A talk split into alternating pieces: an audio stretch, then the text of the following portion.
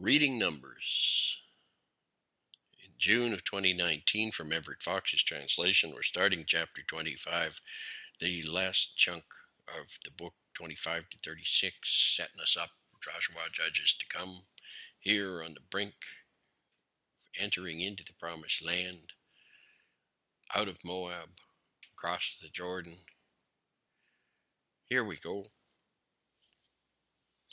Israel stayed in Shittim Cassius. And the people began to whore with the women of Moab. They called the people for slaughter offerings to their gods. The people ate and prostrated themselves to their gods. And Israel yoked themselves to the Baal of Peor. So the anger of Yahweh flared up against Israel.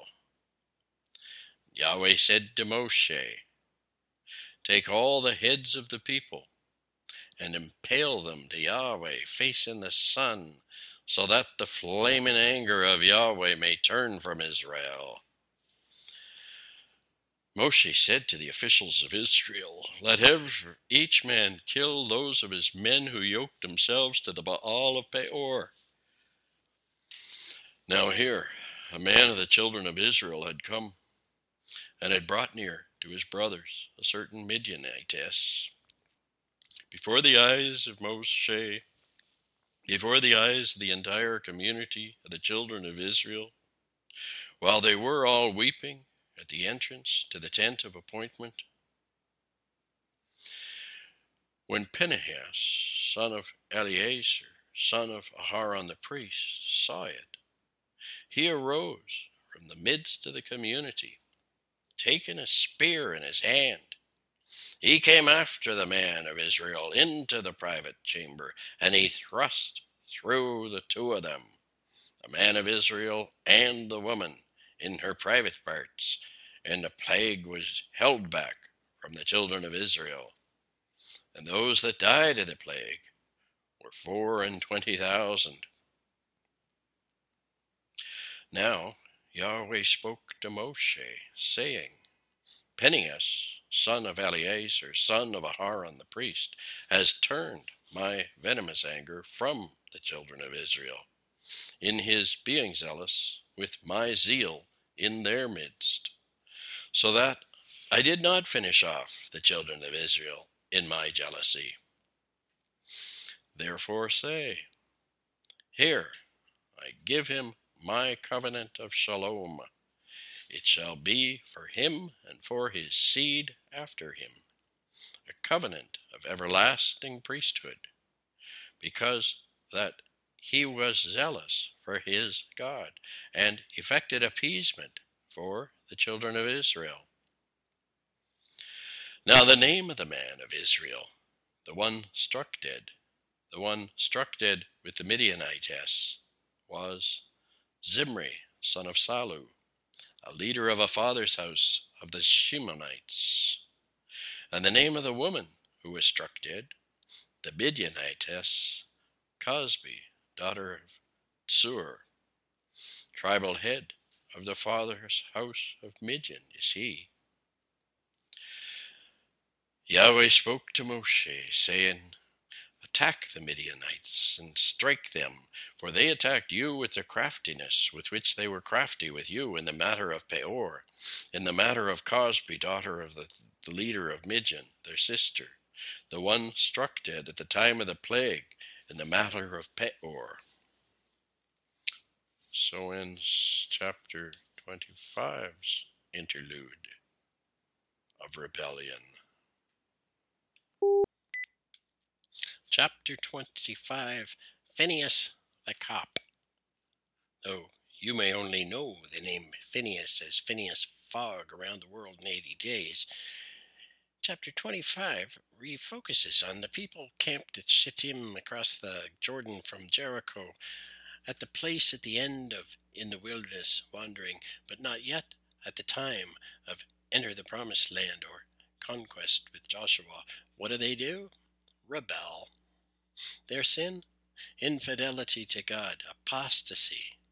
The evidence? Immoral and an idolatrous activity, accommodating and assimilating the dominant culture, host culture, Moabite women. Lazy, glib liberal reading stops at the first verse and dismisses the rest as a cautionary tale of sexually repressive, ethnically closed religion controlling the freedom of young people in love. What if you read all three opening verses, setting the if for the then consequence to follow? Glib liberals will still be offended by the disrespect for other religions and cultural diversity, but the beginnings might happen of hearing. Try going deeper than your moral norms of freedom and inclusivity. Confess your identification with our dominant culture. Imagine being a marginal minority, but not only in numbers, but in power, and feel the existential threat of assimilation. The blithe indulgence in sex and feasting by individuals has the collective impact of yoking Yahweh with Baal Peor to pull our shared ox cart. How far are you going to get with that? Regardless of how you feel, this edition of Numbers reports that God is angry. God, through Moses, commands fraternizing assimilators be impaled in the sun, focusing rep- responsibility for what is already bringing less discriminate trouble on the people. The chiefs should suffer for the sake of the people, a variation on the snake on a stick, drawing the divine ire like lightning rods. Another tradition about Midianites, another name for the dominant culture, provides a graphic narrative nugget of Phineas shoving a spear through an embracing couple in the privacy of their tent, through the bellies, through both of them, pinning them together. The editor layers this between the impaled chiefs and the plague story to follow.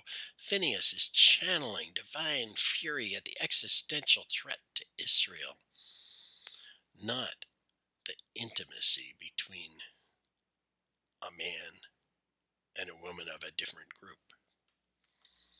Phineas, grandson of Aaron, keeps up the family tradition of policing. Recall the slaughter after the golden calf? How about the purging in number 17 after the Korahite rebellion? Shocking graphic violence is affirmed as proportionate to the threat of being yoked to the fertility, productivity god of Baal Peor. Heroic is Phineas's name. It means Nubian. Is that racialized? Is this whole thing gendered? Is a black man of power? Or is that just us reading it?